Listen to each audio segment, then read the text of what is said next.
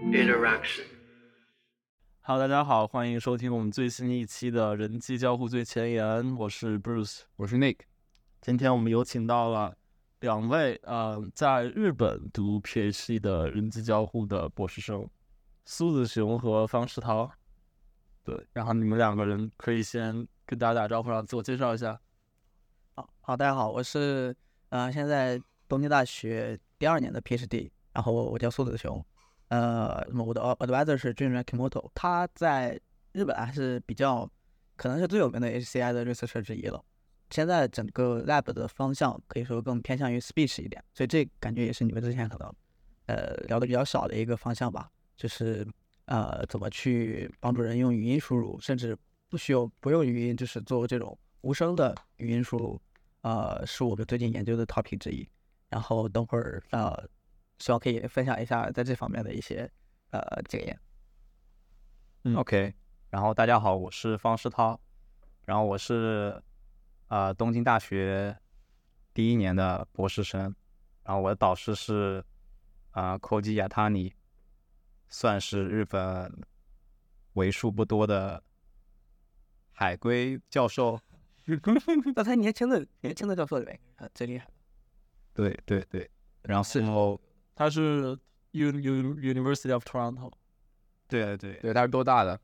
然后啊，我我就是再补充一下，就是方世涛跟苏子雄两位前不久刚刚获得了呃 CAI 二零二三，就是我们之前一直提到的那个人机交互的一个顶会，The Best Paper，然后对的做的也非常的酷炫。然后一会儿我们也非常期待他们讲讲他们做这个 project 心路历程。对对对对，然后为什么请到这二位呢？就是他们最近得了 Best Paper，然后我恰好最近就在日本，然后我也在呃跟他们一个学校在东大呃做一个属研吧，算是对。然后我们待会儿也会一起分享一下，就是在日本的一些生活，还有做研究，还有读 PhD 的经历，还有跟美国有什么区别。然后 Nick 其实去年也在日本，对，大家都在 日本。去年时候，去年我也是从六月份到十一月都在都在日本，对，然后也是在跟 Bruce 现在一个 lab，不对过我们两个时间交错，而也是去年这个时候认识的苏子雄跟方世涛，然后介绍给了 Bruce，啊现在他们在一起做 project。对对对对，OK，那行，那我们就直入主题，我们先聊一下最近你们啊看的那篇 best paper，要不要先就是介绍一下，啊，就是这个 project 大概是什么样，就是给给对，嗯啊，我们今天看了一篇呃，发了一篇关于就是用唇语识别做输入的呃一篇文章，它 title 叫 Lip Learner，就是说呃是就用你的这个智能手机它自带的摄像头去拍你的嘴部的这个动作，然后用这个视觉的信息。就一般语音输入不是用这个呃声音的信息嘛，所以我们不用这个语是呃声音的信息，而是用只用这视觉的信息啊、来去 decode 你说了什么内容，然后拿这个内容去来控制你的呃你的手机，所以相当于把一个 Siri 做成一个呃 silent speech assistant，就是说你不需要出声音就可以和它进行交互。然后它的好处呢，就是有很多，比如说呃，你不管是在很安静的这种图书馆环境也可以用，然后你在比较呃比较吵闹的地方也可以用，比如说啊、你在这种。呃，熙熙攘攘大街上面，你也不用担心，因为其他的噪音影响你语言输入的精确度，啊、是这样的一篇 paper。然后这个 paper 呃，它的可能说最大的 contribution 其实是把整整个这个过程，呃，做了一个，把它做成一个一个 customizable 的 interface，呃，也就是说 user 自己可以去决定他用什么方法进行输入，他自己可以决定我要用什么样的 command，然后，呃，他可以因为 lip reading 本身是一个比较难的 task，它还没有办法做得像语音输入一样，就是你说任何的文字，它都可以给你去呃 transcribe 出来，因为呃，包括大家现在用 Siri 和 Google 可能不太用呃 Google Assistant 不太用担心这个问题，就是说你说话的时候啊、呃你完全用它打字，对吧？你说任何的一个组合，它都可以识别出来。但是在 lip reading 这个方向，其实这还是一个比较难的呃问题。所以以前呢，可能大家都只是做一个分类的问题，就是说我提前决定了大概十到二十个呃 command，然后我再教你啊、呃让这个 user 来进行数据的收集，每个 command 你要呃否重复的说几十遍，然后拿这个我给你 train 一个这个呃 user dependent model，就是你这个 user 的数据生成的 model 只有你一个人可以用，然后所以这个很难，就是说真正的把它呃普及给呃就是大部分的 user 来使用，因为包括其实现在大家用这个 Face ID 的时候就有 calibration 的过程，对吧？大概你要录个五到，我记得是五次左右，你要去拿你的脸做一个 calibration，但这个过程大家都已经觉得会很繁琐了。那如果你又做一个这种 silent speech 的输入的话，然后你要嗯掏半个小时甚至一个小时时间来录数据，是一个很呃很繁琐的过程嘛，然后也呃很不实用的一个过程。然后我们最大 contribution 就是把这个做的 customizable，你只用很少的，呃，比如说你只要去，呃，可以说就是 teach by demonstration 嘛，你去教这个，你你去展示这个，怎么说？你去你去呃告诉这个呃 model 我想要做一个什么样的输入，然后你只要给他一次或者两次的这个示范，他就可以学会识别你的这个嗯，呃输入。所以说，就有点像 few shot learning。是的，是的，因为它底层的呃技术来说就是是少 learning。对，我有个问题，我有个问题，就是因为你刚刚说了这个 lip lip reader，就是读，相当于其实就读唇语嘛。是的，是的，读唇语这个东西，呃，是比较是很难普及到所有人的。但我有个问题，就比如说，我我不知道现实中有没有，但是其实什么美剧里或者说电影里，他们会有那种很专业的去读别人唇语的人，那我感觉他们应该可以把像就是一个他就了解到就懂这个技术人，他们应该可以去读很多很多人的唇语，只要他们读的是同一种语言。那么这这两个有什么不同吗？就是为什么那个那那那那样的人，他们可以去读很多人的唇语，但是你这样子一个 model 却需要每个用户收集自己的数据。呃，首先，呃，我们 ACI 做的是 human computer interface，所以你肯定是追求一个 automated 的一个 system，对吧？你不可能就是说纯呃只依赖于人的这种智慧去识别。另外一方面，其实人的这个 lip reader 他们的水平可能没有想象你想象的那么高，然后大概只有百分之四十左右的 percentage 真的吗的一个准确率，对，哦，这么低吗？有报道的，对。然后如果是在一个给定的数据集上，其实这个东西很很早就被呃 machine learning 呃给超过了。machine learning 你比如在一个给定数据上，它一定可以达到百分之八九十的一个可能分类的准确率。嗯但这个东西你把它放到一个 in the wild 的环境里面，然后我嗯们的不不同的 user 甚至不同的使用场景，你拿到手机的时候，可能手机会来回抖，然后啊、包括你不同的 illumination 光照明的环境，嗯，这些都可能会给识别带来很大的呃难度吧。嗯，所以说 Oh, I see。对，解决这些也是我们的 paper contribution 之一。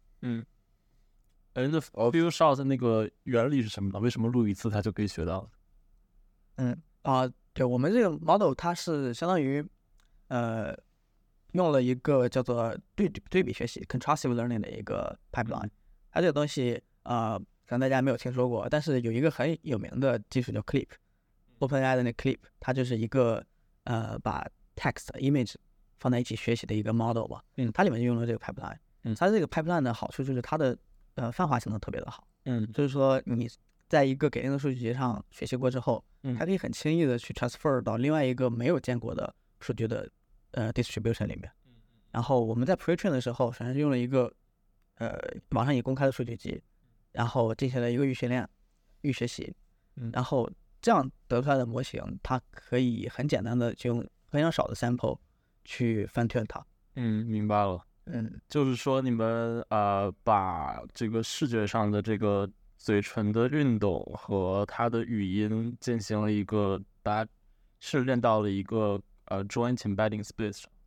呃，这个其实没有。哦是我们用的是一个 modality，我们没有并没有两种 modality，它只是这个学习的方法是和 Clip 是一样的，但是哦啊、我们只用了一个 modality，所以它只是说得了一个非常高效率的 encoder，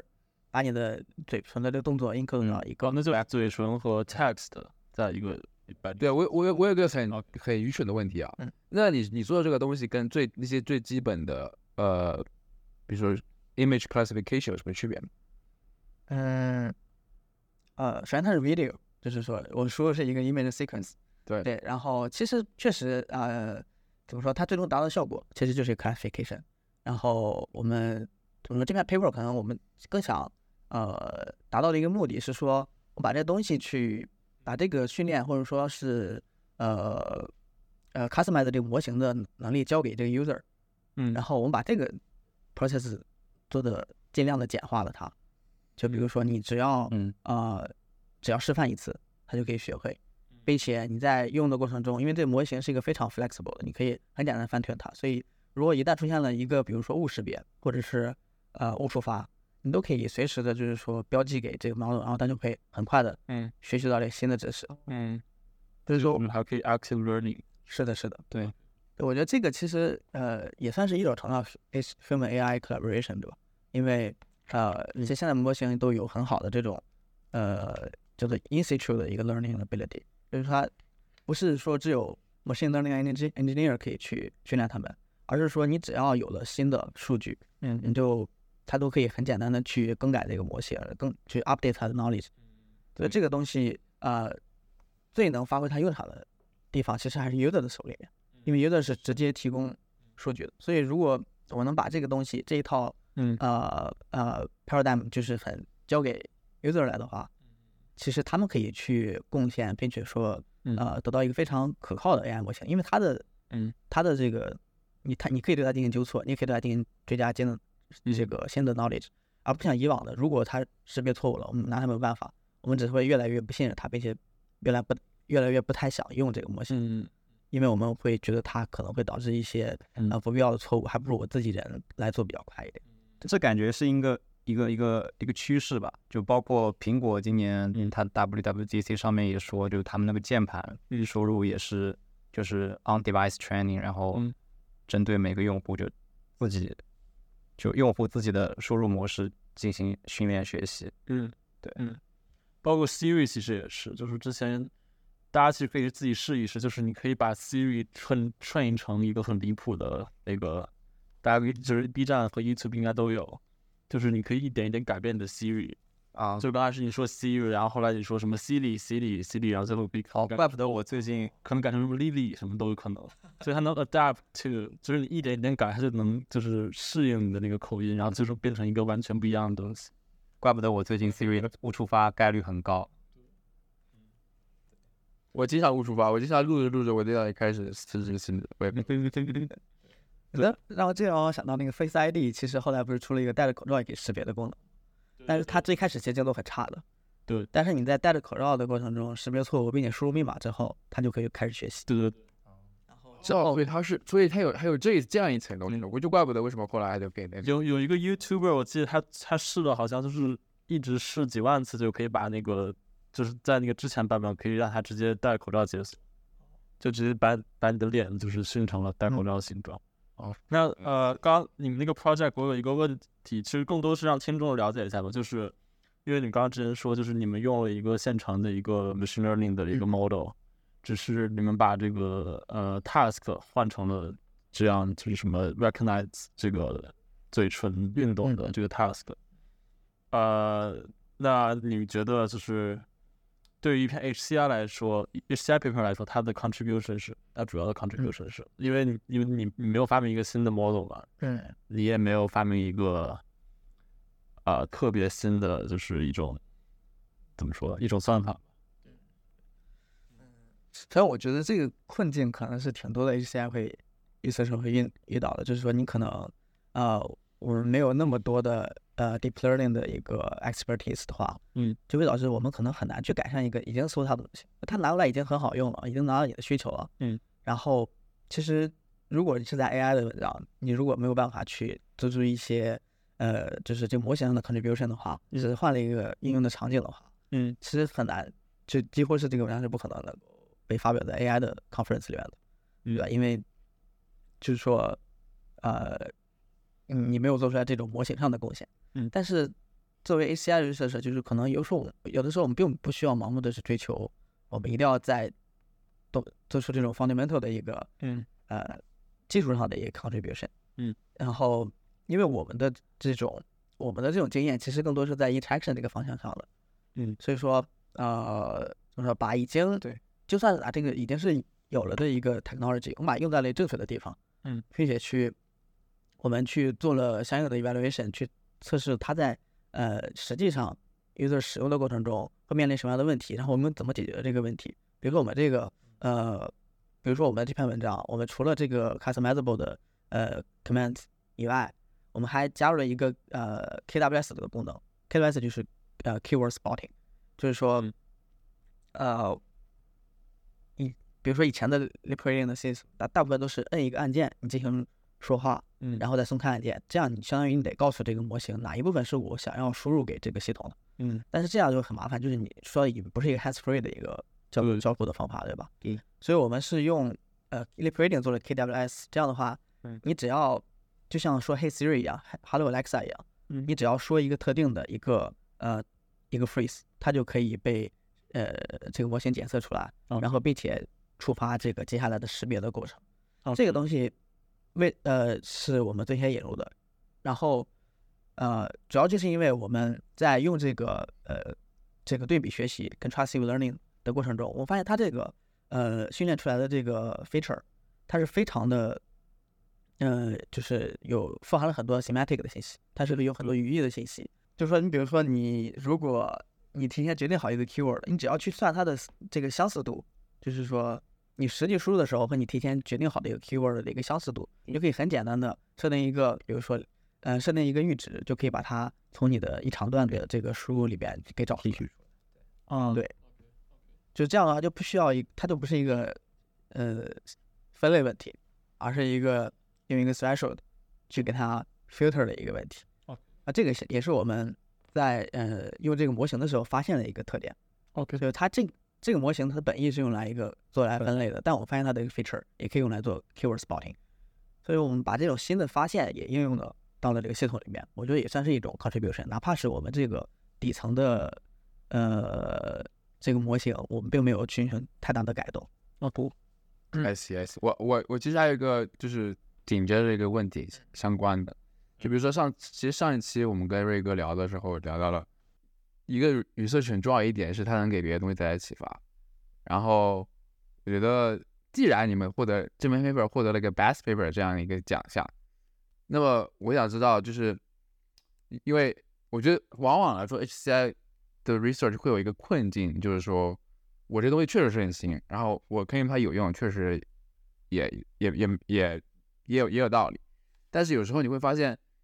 就是你很难去找到某些 paper 它的 take away 是什么样的。你作为一个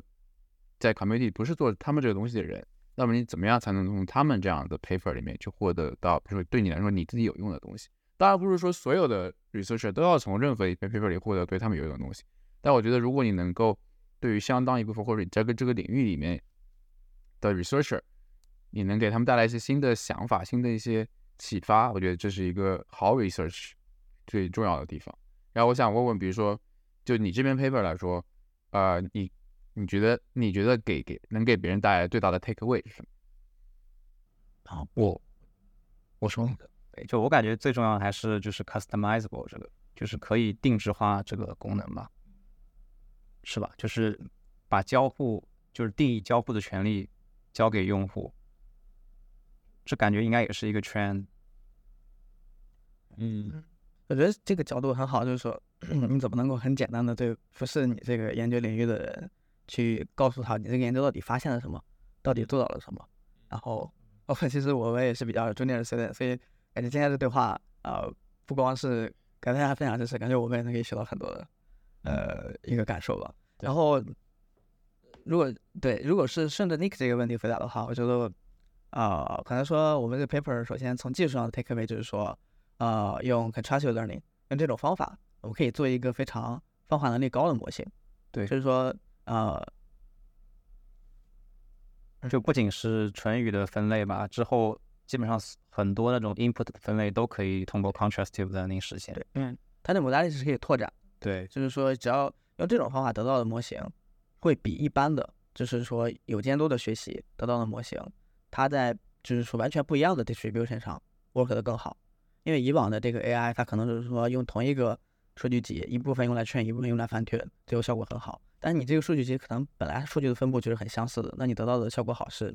理所应当的。但是我们的这个模型的数数据，呃，训练的学习数据虽然是以这种公开的数据集，但是我们的 test data 是实际的 user 在使用中的，他们可能会有不同的脸的朝向、不同的光照的环境，然后他们可能会呃一边走一边用，一边坐着啊、或者坐着的时候会用。这些情况我们自己去收集了一个数据集，并且检验了它。呃，我们这个方法啊、呃它是可以真的去呃帮助到现实的这种呃使用场景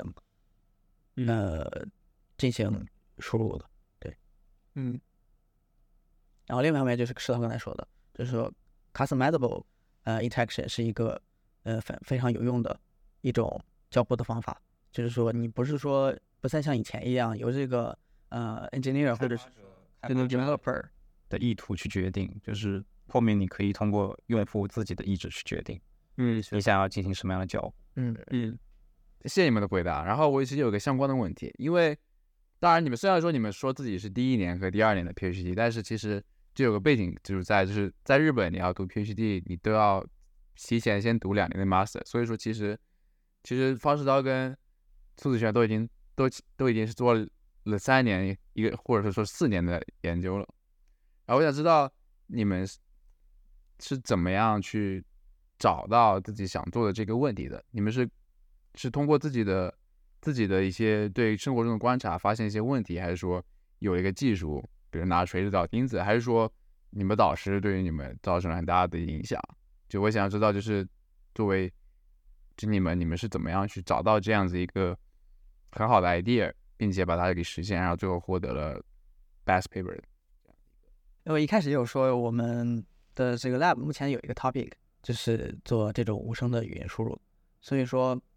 受这个的影响还是挺大的，就是说因为有其他人在做相关的呃这种呃项目，然后并且我们平时跟他交流里面也会呃知道他目前会遇到什么样的问题和用到什么样的方案，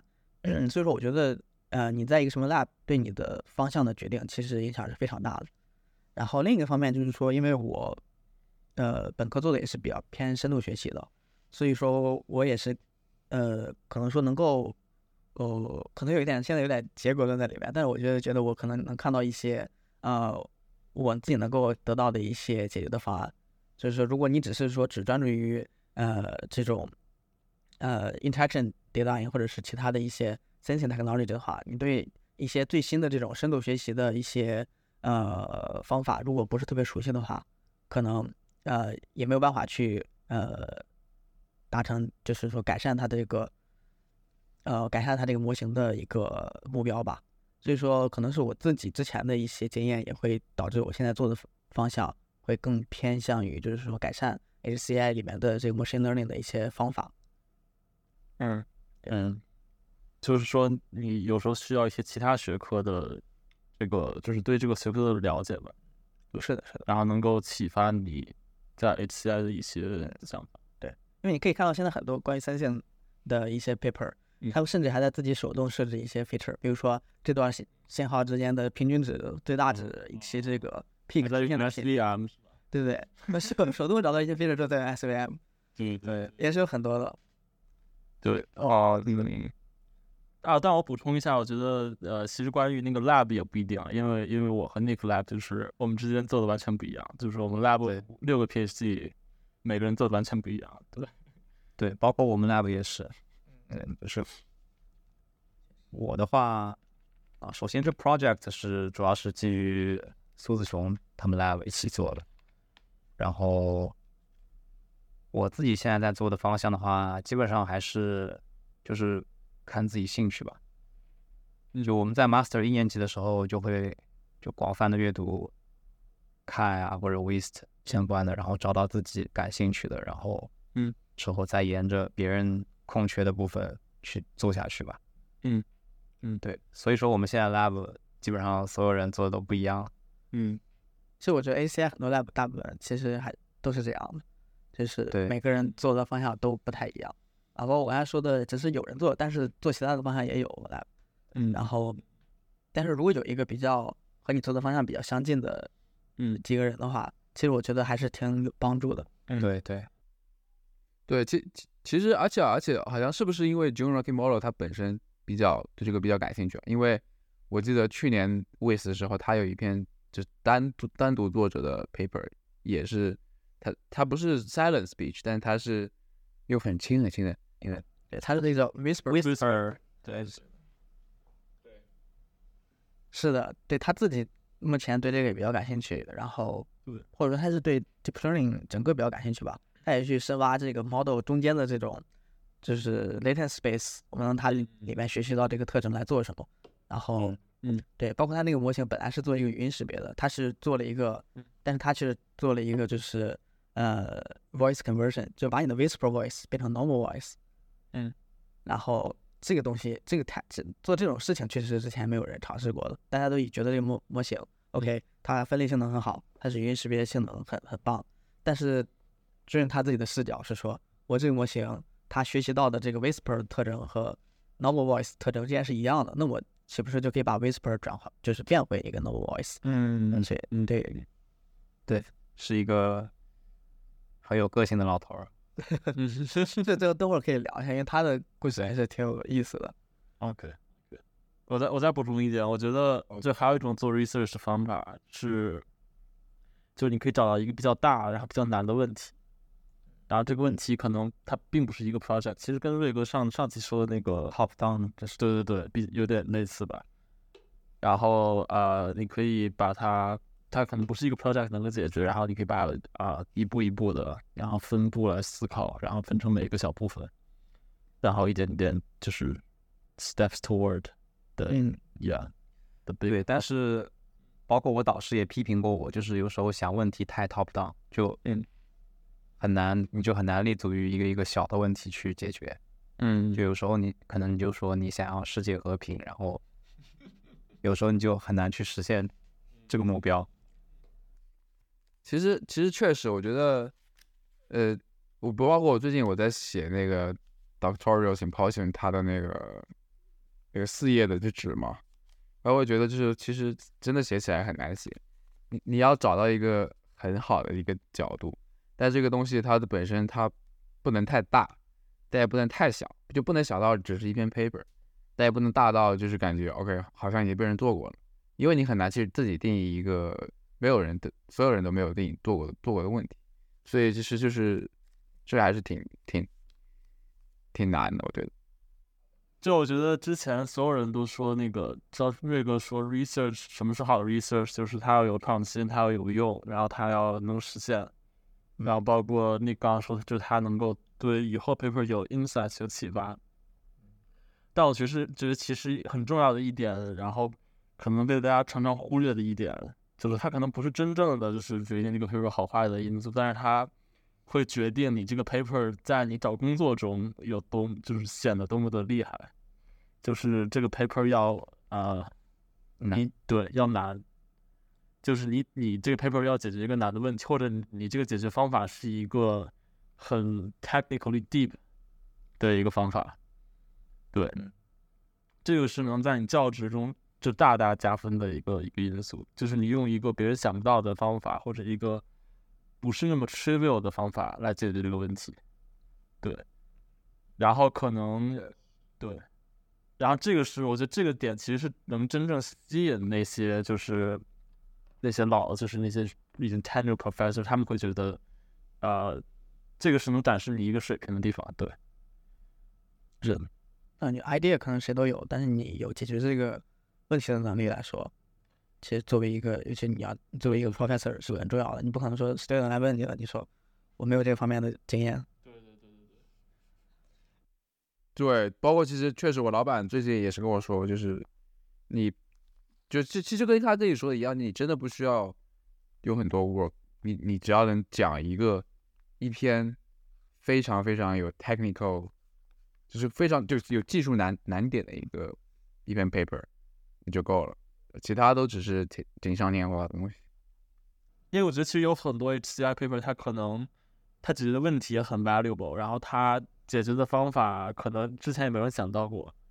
但是它就是通过一个非常简单的方法解决这个问题。但是我我我个人觉得这其实是好的 research，但它可能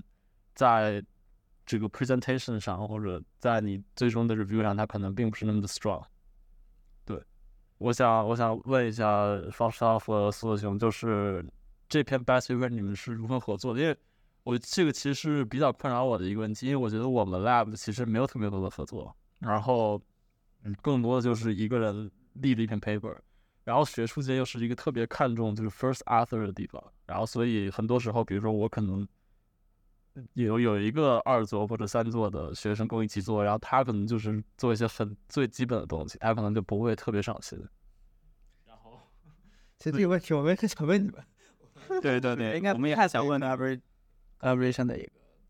是的，但是其实不过这一篇我们还是可以值得称赞一下，就是基本上没有获得过什么老师的帮助之类的。啊，对从这角度来讲，确实从这角度来讲，就是我们俩自己埋头做，自己想的 idea，然后就我们是这啊样，我们有一个课，嗯他那个还是他给我开的课，然后那个我在课上，然后刚好我做了个 demo 然后做了一个 demo，对，找啊 OK，就从那个开始是一块儿做的，我觉得其实还是一个挺好契机吧，就是说可能一个这种比较嗯呃 project based 的一个嗯一个课的话，嗯你就可以就可以做一个这个 project 的雏形，然后嗯，这样这样你再去就是想之后怎么去合作的话，其会实更有就是更有说服力嘛。对我们其实也可以讲一讲，就是我们俩，因为我们俩虽然都一起在东大，但其实不是一个 lab 的。然后，呃，包括我们怎么是怎么认识的，然后一起怎么合作，就是我们 在哎，有没 有？我们认识的，不是对，就是我们我们就是通过课程认识的吧？ 因为其实讲道理，在东大作为现在中国人，不能说很他们两个都有女朋友， 我到底是到底是多 不是 gay，不是 gay 啊，是 gay。当然，如果是 gay 也没关系，就我们没有任何对对任何主观 意我见。们 HCI 还是一个非常 inclusive 的，对对对对对对对，其实我觉得作为 leader 的话，就是说除了给 idea 和那什么，呃，就是说写文章以外，你还得你要对你如果分能做到，之类的。对对对，你能把这一整个 project project 分得特别细的、特别具体的，一个就是你知道听到之后就知道大概怎么做的小的目标，然后分配给别人，嗯其实能做到这的话，我觉得是足足够了。哪怕你自己手，就是你不去做那些 dirty work，但你对可以把别人拆成这种特别的 straightforward 的 work 给别人的话，那我觉得是没问题的。我觉得不就不仅仅是就如果你能把一个任务分得很细，说明你对这个任务就有很大的很深的了解吧，然后应该能做好。其次还有一个问题就是你得信任对方，就你得信任你的你的手下或者 collaborator。嗯，对，有些人可能就是把任务分给别人之后，他可能就并不信任别人的水平之类的，他可能会自己重新 hands on 去重新做一遍这样的。哦，但我觉得可能一方面是你自己要很了解，一方面对对对你。也要信任别人。但我觉得其实刚刚说那种模式有一个很大的问题，就是我觉得，嗯，我觉得其实一个真正好的 research，它它其实一定有 technical difficulty 的，就它它中间是一定有一些就是技术难点是需要去解决，然后这个并不是一件很简单，它它它不是一个能交给其他人的事情嗯，这就必须要就是想法提出者亲自去就是深入思考，嗯，呃，对对，我们其实也是就是一直在交流吧，有时候有时候一起数学推导啊什么的，然后有时候代码有写错的地方，也会一起想想到底是哪里错了之类的。嗯，对对，但是主要的 implementation 其实还是还是苏子雄做的。我觉得可能就是说前几个比较主要的老师，他们肯定是会有这个论文的这个高比较高层面的议论的，但是可能其他的这些 team member 的话，你就要给他嗯就是说比较明确的一些呃 instruction 嘛。嗯，确实，我觉我得感觉我们的 paper 一般就是大部分，知道我的 paper 后面基本上大部分都是只提供一些 high level 的一些讨论，嗯我也是。但这没从来没有人帮我干过嗯脏活和累活，全是自 己干的。对我们其实都是这样子的吧，我感觉 HCI 很多人都是这样子。我觉得 authorship 其实是一个，就是我觉得 HCI 界做的不是特别好的问题。我我不知道其他的就是 CS 的学界是怎么样，但是嗯，我感觉就是很多 HCI 的 authorship 就是定义的不是很清晰，就是感觉有很多 paper 它可能就是 first author 干了百分之九十的活儿，然后剩下的人就是在那儿换一个面， meeting 的时候跟他聊一聊，然后也有 paper 就是可能前几个 author 然后一起合作，但是对，但是这样就是 second author 的那个在这个 project 中的占比就非常不统一，然后就不知道你这个到底有多么的 valuable。然后但但是最近我看到有一些 paper 开始写，有专门有一个 section 就叫呃 paper con- contributor 啊，就会具体写他们每一个 author 干了什么，负责了什么。对我觉得是这样是很好的。对，应该我觉得这应该是从就 AI 领域他嗯们过来的，就是他们会有很多就是第一作者，就是共同的第一作者。我感觉就是这些第一作者可能一起就一起想出了这个 idea，就嗯通过讨论一起想出了这个 idea，、然后同时又有一些另外的人就是付出了一些某些努力，就有可能有些人专门搞 server，有些人嗯专门处理一些别的事情。嗯所以最近也看到有人提出，就是说我们所有的人都只按这个字母顺序排列，然后底下去写详详细的写出来你的 contribution 是什么。但这样不公平，那别人 cite 你的时候就是什么什么 ATL，对，就是他会只那在但但是那个名字但是那个 theoretical 跟那个 computer science 他们也是一直都是这样。哦是吗？对，但他们 author 也很少。对理论计算机的会都是按那个数学也是按那个是的，是吧？嗯，但他们不可能一篇 paper 有五六个 author 吧？多的时候也有六五三四个五六个吧。哦，是吗？OK，那我觉得其实最后还是看你这个东西本身 impact 大不大吧。讨论一点就如果你这个东西有足够的 impact，那么这个 authorship 还值得讨论。但是如果你其实就是一篇普通的 paper 的话，那你其实没有人没有人 care 你是一作还是二作，它只是一作的一作的简历上的一个一个小部分而已。可以聊一个问题，就是你觉得呃做 research 是有 collaboration 好还是没有 collaboration 好？那那一定是有 collaboration 好玩的，这个嗯提到啊，尤其是对于 PhD student，嗯，一定是这样的。但是其实日本有很多反例，包括我老板，还有就是去年威斯啊拿那个 Mass Top 的那个叫雅思，雅思什么的，你知道吗？嗯他可能就是真的就是自己一个人包揽了所有的东西，哦，嗯也有这种人在。嗯但是我觉得，不管从效率上来讲，还是说你的目标你是要解决问题，对吧？嗯来讲，就是肯定是一定是做 collaboration 要做得更好的。对，而且多一个人就有多一种视角，然后就可以发现更多的问题吧。对对，我觉得 collaboration 最终最根本的价值不是说有人帮你干活或者怎么样，对干活可能对有些人来说，他其实是自己一个人干，效率更高。那我觉得 collaboration collaboration 最有价值的其实就是就是比如说你自己本身可能是做一个新的问题，可能对这个领域并不是有那么多的就是了解，嗯，但是你对它仍有兴趣的情况下，那么这个时候你找一个对这个领域的专家来给你给你提供一些非常深刻的见解，那其实是很重要的。对那包括其实有，特别是作为学生，可能作为刚特别是刚开始的学生吧，刚开始的人可能自己也不知道到底什么是好的 research，什么是坏的 research，或者说什么样的 project 是能被发出去的，就是更加直白的说的话，那么你肯定需要有一个 collaborator，比如说是你的导师，然后可能有一些其他的你导师找来的，找找来的其他的专家来告诉你，你要你这个东西这么做才有意义，因为没有人，我觉得没有人能够知道世界上所有的研究都解决了一些什么问题。你可能，特别是当你接触到一个新的领域， OK，我们下一个想聊的话题就是方世涛和苏子雄都是在日本读的 PhD，然后，嗯，之前苏子雄跟我们说，就是日本其实是参与 WASE 的第二多、第二大的 community。对，其实日本有很多 HCI researcher，但是好像又跟就是美国那些主流做 HCI 人又没有特别多的 connection。对，然后所以我们可以简单的聊它，就是你们第一为什么想来日本读 PhD，然后怎么来的日本，当时怎么怎怎样一个契机，啊、然后还有就是在日本读 PhD，下就包括方世超之前在美国也交换过一段时间，对，所以可以对比一下，就是你觉得有什么不同，就是包括从文化上啊，还有呃风格上，包括对研究的一些品味，对，我大三的时候有一个来日本交换的机会，然后当时也学了一些日语吧，然后再加上对日本的那个呃文化还是比较有兴趣嘛，所以在这个本科毕业之后，我就来这边准备这个，因因为日本其实其实是一个考考试的系统，就是说就像国内考研一样，你要去通过一个笔试，然后经通过一个面试，最后才可以呃进入学校。然后相反，你的这个呃申请的材料反而不是那么重要，你不需要准备很多什么 publication，你不用准备作品集之类的。所以说它这个门槛是比较低的。然后，所以这也是啊、我来日本的第二个原因，就是说我当时本科的时候其实并没有那么多的科研的经历和成果吧。然后哎，那考试是日语吗？啊，你可以选择用日语或者英语。哦，但世涛不太一样，世涛他是类似于美国那种申请的那种。对对，我我是比较坎坷，就是当年我申请季其实没有怎么准备好，嗯，而且我当时是只想申 PhD，然后我只申了一些 PhD，嗯，然后我最后只拿到了一个，最后我感觉就是那个 PhD 是，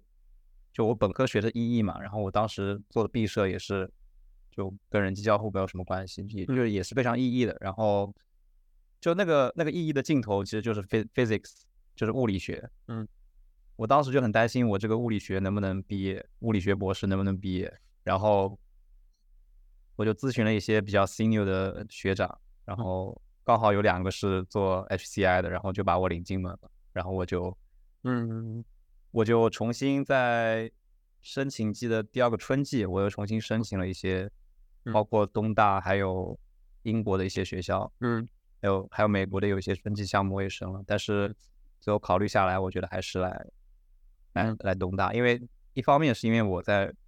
日本这儿也有也有也有一些朋友，因为我其实也也在这儿交换过一个学期，嗯，对，然后在这儿有一些朋友，因为因为美国的那个 offer 就是在 UCSD，所以我不是很想继续待在那儿，包括美国家人也比较担心治安之类的，最后最终就觉得还是还是在那 OK OK，那你们当时怎么找到你们那个导师的呢？是先找到导师，还是进来之后再选？我当时是就是，呃，了解了解导师就对他挺感兴趣，因为当时听他的一个，呃，算是一个 talk 吧，他是他当时展示的一个项目叫做呃 programmable shadow，就是他把这个窗户的呃里面加上这种通电之后可以变得半透明的一种材料，嗯然后之后就可以去飞机的那种。对，有点类似于那个，但它那个不透明度会更高一点，就嗯我但我不 OK 太了解它的原理。 OK 嗯然后它就把它分成一个小格，然后嗯哦呃，之后你可以通电来控制它哪些格是半透明，哪些格是透明。 OK OK，然后它有一些好，比如说它可以用有太阳的情况下，可以在地上显示一些数字，因为用 AI 应用显示一些数字，或者你桌子上摆了一个呃一盘水果，你不希望它被太阳直射，这样的话会导致嗯嗯它可能会不来不快嘛。嗯当时感觉这个是非常的有意思，然后也是第一次知道了 ACI 这个概念。嗯就我也我知道也是比较晚，相当于就是大学毕业申请读博的时候才接触到这个概念，啊，当时觉得很震撼，觉得很很酷。嗯你是去了他们那个 open house 之类的是来的？OK，对，然后他们当时这个 open house 之后，还有一个跟呃这聊聊天的机会，感觉他人也是很 nice 的，然后就决定嗯在他这里读。对我的话其实就很简单，就是我我找了一下，我是申请的英英文项目，然后当时我就很早就要决定自己的导师，嗯，然后我就搜了一下他们的 Google Scholar，能申请的老师里面最高的就是 我导师，啊，感觉申请不到真的是，因为我感觉日本这儿导师好像很多都远离主流嗯，学术圈，他可能就是在日本国内一些学会发表论文，对对对。简单介绍一下，就是呃日本，可能其他人大家不是很了解，其实日本也有很多非常厉害的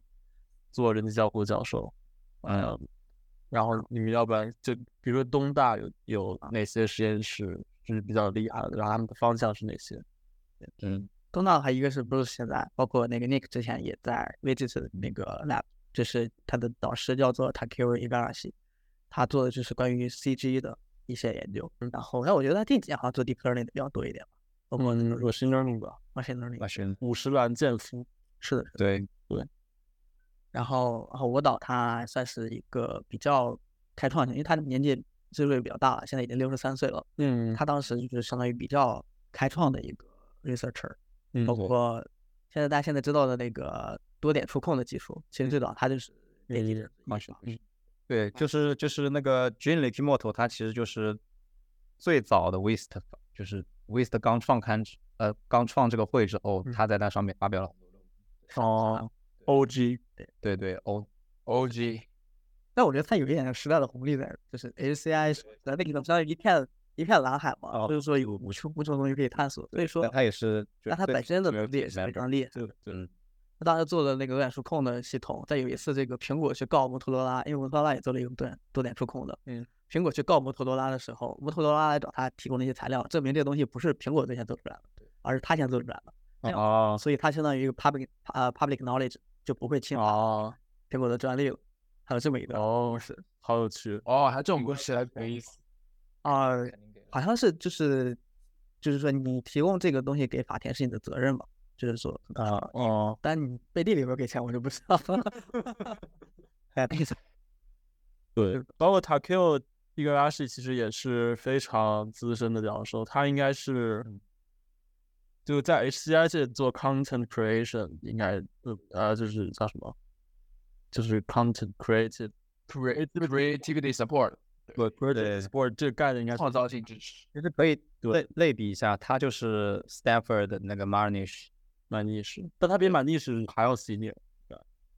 对，还有 Senior，但是做东西基本一样，他们俩。对，但后面的那些什么蛮逆势其实都是 follow 的 Takeo 的 work。对对对，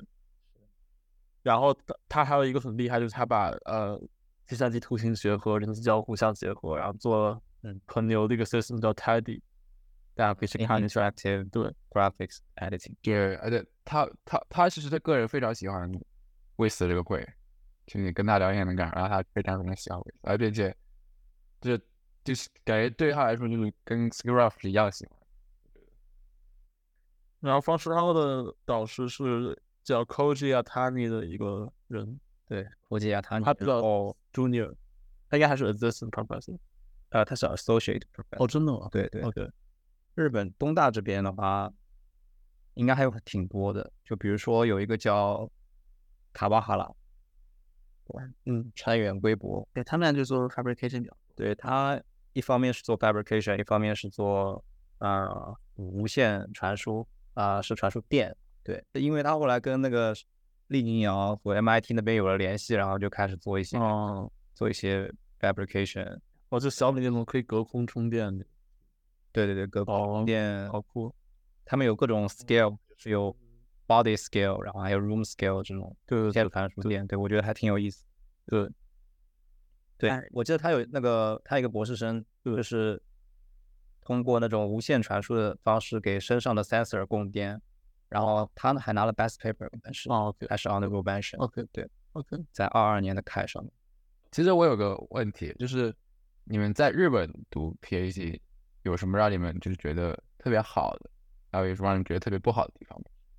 我可以从头讲一下日本 PhD 的这个它怎么一个运作的方式。首先，可以，可以，大多数的我应该是百分之九十九的学校的 PhD 都是说完成一个二加三的，就你必须要先读一个两年的 master，而且然后再读一个 PhD 是没有直博的。然后这个 PhD 只有三年，所以理论上可以说是从你如果你是打算读博的话，在你读 master 的时候就已经在读 B 在读 PhD 了，因为你 PhD 毕毕业只有三年的时间嘛。其实美国大多数学校也也是这样，啊，是的嘛。就我们学校也是必须要拿一个 master degree 才能读 PhD。但是大部分不都是直博的感觉？我以为你们那种是哎我以前在以前在 UCSD 的时候，友都是要先拿 master，的是吗？没有没有，我们就不要，我们家就不要。那他们当然不用，反正我们必须要。 UCSD 的老师就对拿 master 的行为非常不屑，他觉得作为一个 PhD 我也是不要拿 master。为 master 只是一个 optional 的东西。不是 option，嗯，可以对，看看看看看 program 对，那你拿 master 可以走，或者可以可说选以择走的人多吗？呃，应该还是有的。那我在日本这边是，我觉得一半以上的人就马然后 master 就走了，哦他就是打算拿一个 master，、就是说或者说他第一年就开始找工作了。 OK，对那 OK，种对看看个人安排吧。是的，那你们录取是直接录取的，就是是五年的 program，还是说先录两年的，后面再说？嗯，只有两年。嗯，哦读两年，但是你后面，特别是你自己 lab 转转 PhD 应该还是比较容易的。就你们中间两年不有一个 Qualification 一个，啊，对对对对对，类似，其实我我嗯们们那那个个要就是轻松的很多。对，其实我们那个就是 qualification exam，但其实只要给给一个类似 talk 一样的东西就可以了，交一堆材料，然后给个 talk，跟然后就 interview 可以就可以那个。哦 OK OK，嗯，对，然后哎，说哪了？日本的 PG 有什么好？对，然后所以大部分的也是没有光定的。之前看过一个统计的数据，就是说可能百分之七十以上的博士生是没有房顶的，就是说你没有工资，也没有这个嗯怎么说奖学金对奖学金的那么学费贵吗？学费。对，好的好一点是学费很便宜，比如说东京大学的话是五十万一年，呃日元日元五十二十日元，它这个大概就可能说两万五，嗯两万五人民币。二人民币左右吧。对那正好，我觉得相关的就是你们生活生活成本多少，一个月得花多少钱呢？包括房租啊，所有东西花。呃，一万人民币吧，对，一万人民币肯定是够了的。对，不到吧，二百万嗯，差不多。看你住哪，你要是住在比如说东大旁边的话，可能房租就要六千六千人民币左右。但是是整体的生活成本还是相比于美国还是低非常非常非常多的。对，就是东大它有一个类似于给博士生的生活 funding 吧，就是一个月十八万日元。对，那是每个人都可以拿到吗呃，不是每个人都能拿到，但是现在这个名额越来越多了。 ？OK，对，所以说说它这个十八万其实就是相当于在日本的基本生活成本，就是你嗯租房加吃饭，大概去，还有一些 OK，几乎就是生活其他杂的那一些。那那你们对那些比如说，因为我知道东大属于公立学校嘛，那你们对那些比如私立学校了解多吗？比如说呃，京都大学，或者说那个庆应，京都大学也是公立的公立学校，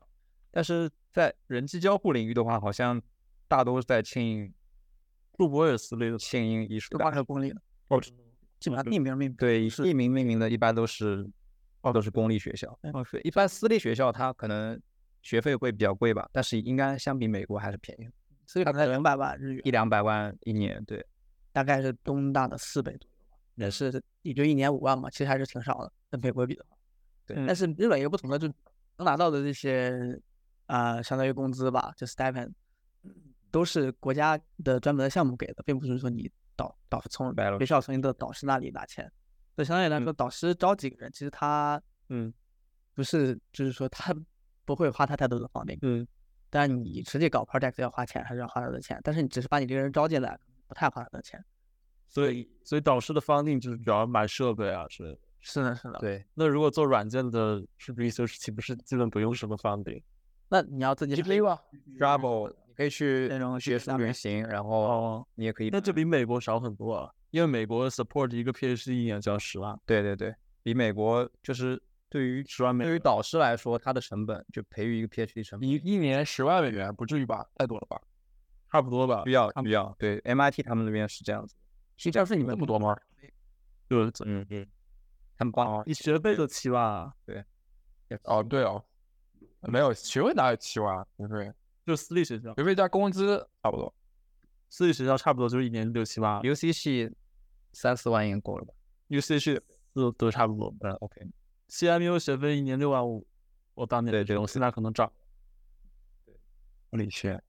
所以反正日本的教授招学生的时候就不会不会太严格，可能说每今年多招两个也完全无所谓了。然后嗯，所以人可能人可能会很多，但是他们大部分可能是说打算打算读一个 master 就去找工作了。嗯，所以环境就是说你想专心做 research 的人，就是嗯这两拨人混在一起，其实说有的时候会感觉，呃，气氛并没有那么的科研。嗯嗯，对，包括我们 lab 的一些日本人，他们其实就本科生或者 master，他们都是基本上都是想找个工作就走，他们没有什么那种嗯真正的那种科研科研热情。对，嗯啊，那你们既然导师不 sup- 不呃不给你们提供资金的话，那你们其实其实不用听导师的，就是想干什么干什么。那确实，理论上来说钱是都是这自样己子想办法拿的。 对，就理不用论上看来人说是这样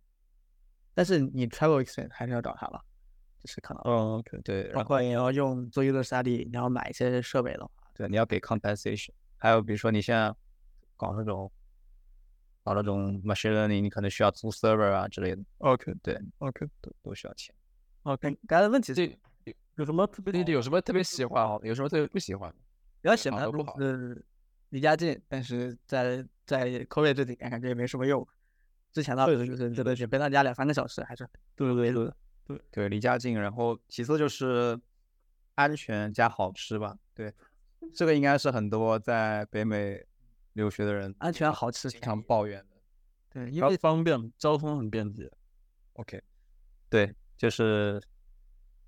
它的不好的地方就是挣钱少，工作机会，尤其是呃做一个 research 的工作机会不是很多。首先你，嗯但你如果日语很好，像在日本人一起压着去找工作的话，你也可以去一些研究所或者企业里面做嗯 research，当然最好的是当教职。但这些对于日语的要求都会比较高一些。嗯，呃，然后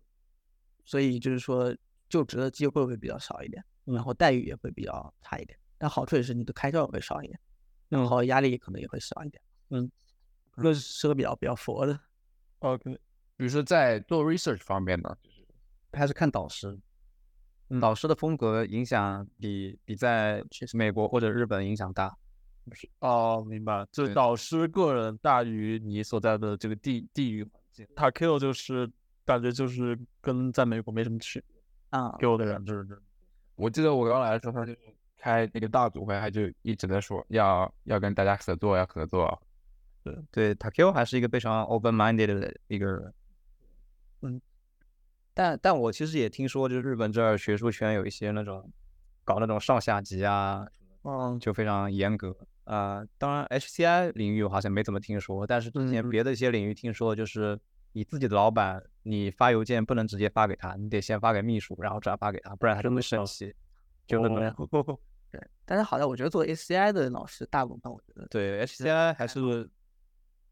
比较国际化。对我感觉作为一个外国人，至少在我去的时候，我感觉不是很能感受到这种等级的感觉，因为我就是个外 外国人。确实这也是外国人的红利之一吧。到你可以不 care 这些，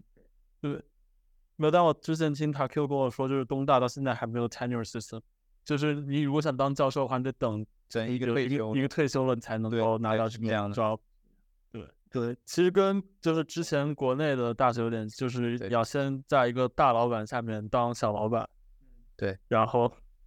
就是呃，亚洲那里不是那种一上来就当对对 PM 的对感对觉，对对，就是你你上来就不能有自己的 PhD。而且而且而且我在日本的时候，我也听他们说，就是日本其实对，特别是日本学术界对外国人特别特别非常非常不友好。就是首先外国人本身，你的日语绝对没有日本人本身好，然后在日本当老师，就是你的教教课是非常非常重要的，然后教课基本上都是用日语来教课，所以他们很看重你日语水平。然后在呃教就是光其语言这一点已经是非常大的门槛了。嗯啊，就算是那些语言本身没有问题的人，但是同时还是有很多一些隐形的障碍。至少我听就是当时听别听别人说，嗯，对的，我之前上了几个课，有那种有一个英国人，还有那 Irish 好像是啊瑞典人，他们都是要用日语全程交流的，就是哦，就不光是中国人，从哪个国家来的人，如果你想在大学里面工作的话，最终你肯定是要大部分时间要说日语，而且日本又不是一个这种移民国家嘛，所以说你嗯可能你你交换交流的对象都是母语者，不像在美国，可能是你有其他的一些非母语者的人，嗯交流起来可能就不会那么大的压力吧。但在日本的话，可能说你有点难融入他们的文化，毕竟他们都是母语者。嗯，对。好像现在东大的招了一些这个外国的教授，没有教学任务，你只要拉 team 搞科研也可以。那你们觉得在日本就是做科研会有那种比较封闭的感觉？呃，肯定是有一点，毕竟一个是跟美国那边合作机会比较少，嗯，这个也是有语言和这个地域的障碍，嗯然后并且他们做的东西有的时候不是那么主流，我感觉就是不是很符合现在 ACI 的一些 trend，可能就是个人兴趣会真的做很多年，然后嗯对他可能也不是那么着急的出成果。但我觉得日本很多教授他其实如果他厉害的话，他能做出一些很酷的那种。对，对，我感觉他们也会受这种其他人的思想影响得比较少啊，然后比如说坚持自己的，对对对对然后会就非常独特的这种想法。对的，然后再加上整个气氛不是那么的卷，就是说，嗯，可能毕业之后没有很多 paper 能找到教职的也有，然后学校也不会那么太大的压力，你只要有房顶自己能运运作，其实也就 OK 了。嗯，我觉得在日本的话，一个就是开会很难，因为日本嘛就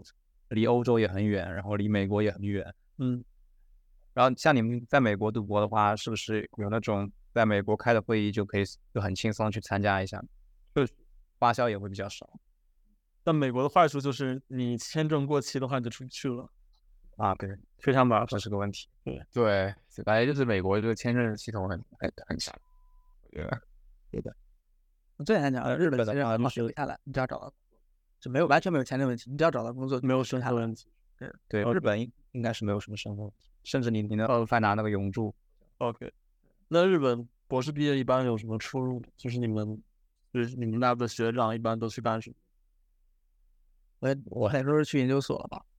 研究所是指那种专门的国立研究所那种。啊、有企业的，当然也有国立的， OK，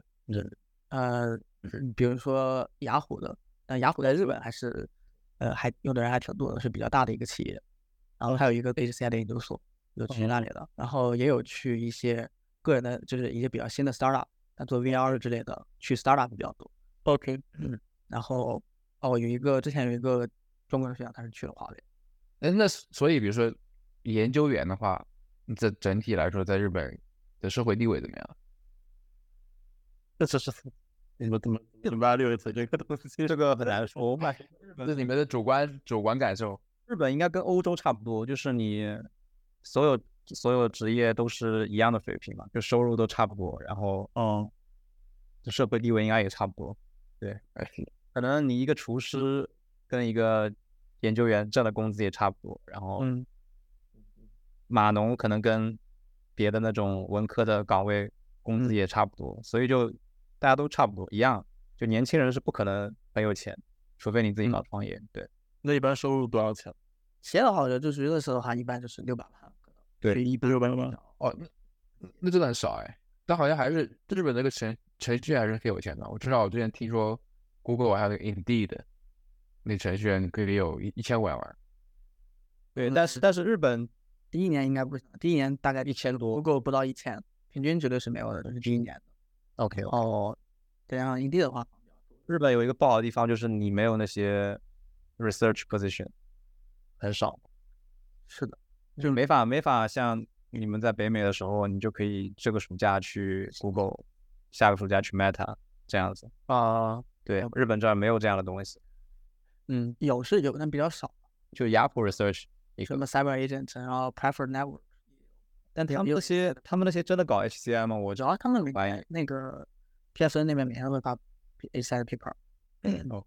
哦是有，就是确实是比相对于美国比较少，嗯，嗯，然后待遇也差不少。可能对可能对外国人也有 barrier。嗯，可能但是另外一方面，如果你在日本你比较会说日语的话，其实机会也挺多的。嗯然后，呃， 就是说找工作的空间还是挺大的吧。基本上日本能找的你都会找，不会受到任何的偏见，然后就没有签证问题。比如说我们之前去年参加了一个类似于就是开发的竞赛的一个项目吧，嗯，然后给了一些你去了之后，就是只有我们这一个 team 是留学生的，哦我们全都是日本人，啊就是大概可能二十个 team 以上吧，那只有我们一组是，呃，留学生，嗯然后最后还拿了一些 award 之类的。就是如果你去好好学日语，然后也尝试融入这个社会的话，你发现他基本上就是说，尤其是你要是东大的学生，嗯，他就不会对你有什么偏见。对，相比来说，你甚至会变得比较有竞争力，对，是的，因为你你你如果会日语，然后你英语又很好，嗯，所以东大学生在整体的社会里竞争力是很强的嘛。嗯，是很强，毕竟是日本第一的学校。嗯嗯，OK。了解。那如果想当教职，就是外国人的话，第二个的话就是，首先你要日语很好，因为你讲课，包括你教授会，代口体之间，对你在 faculty 定期的一个 meeting 就能说日语，嗯然后如果你不会说日语的话，首先他们就不会，应该是不会要你的，我感觉，嗯。再一个，你要带学生，你要接触到你大部分学生也都是日本人，嗯他们的英语也会很很差的，所以说， 你这是呃，对语言的要求还是。确实，那反过来说，我觉得如果语言够好的话，对，就是你在日本，一旦突破语言这个障碍，就会一下子，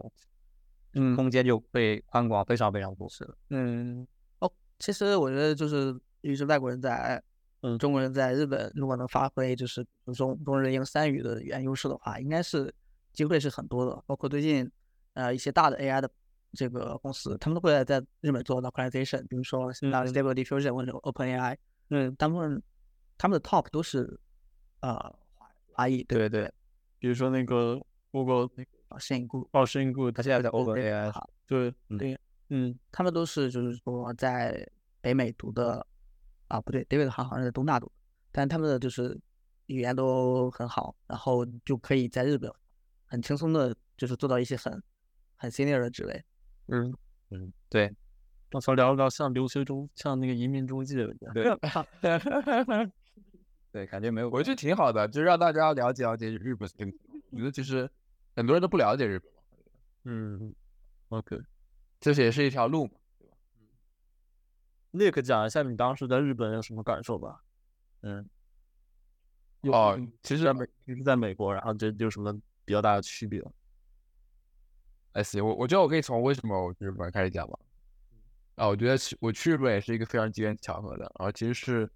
我一九年的时候发我第一篇 paper 也是 Wist，然后那个时候十月份我也想找找那个暑暑期 intern，然后我老板就跟我说，其实找 intern 很好的一个方式就是你在你做 presentation 最后打给自己打个广告，就是说啊，我现在找 intern，如果你有兴趣的话或者你有职位可以来 reach out。然后当时。当时我就讲完我那个 paper 之后，然后我讲了那个，我发了一个广，我就是我也说我在找 intern internship，然后后来就是只有一个人给我发邮件，就是 Takio，呃，当时我还不知道 Takio 是谁，就是那个时候，因为本身我其实想找一个日呃美国那边的公司的实习嘛，然后跟第刚刚收到其实我还有点失望，我说哎怎么是日本的？然后后来后来我就给我给我老板看。我老板就很就就很就很就很就是他就跟我说，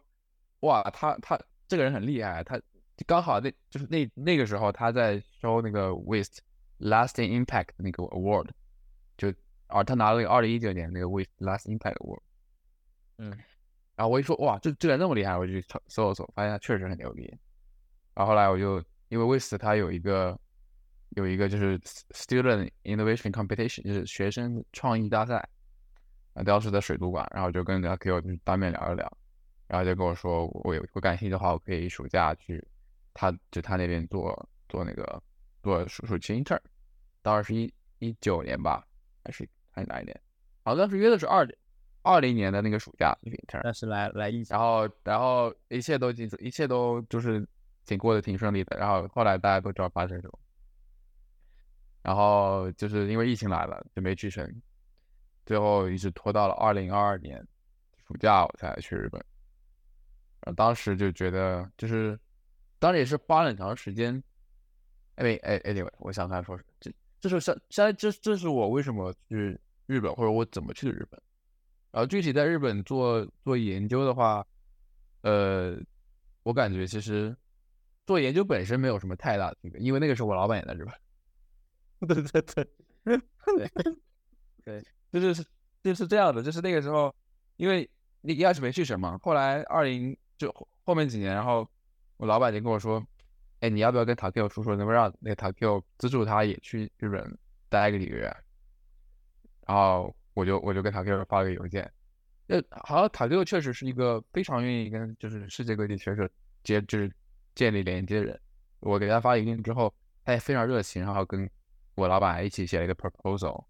然后跟然后就是 proposal 要去，相当于是东大那边的，相当于有一些类似考，就是委员会一样，你要通过审，就是要审核，然后怎么样，然后最后也是成功通过，然后我老板相当于去东大做了两个月的访问教授，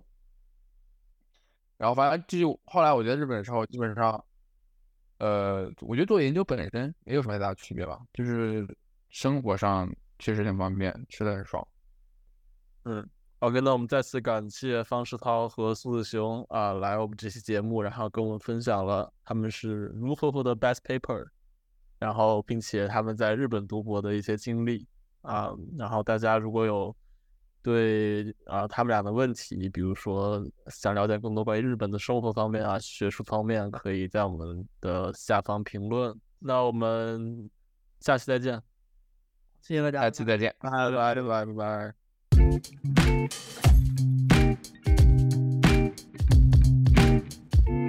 interaction.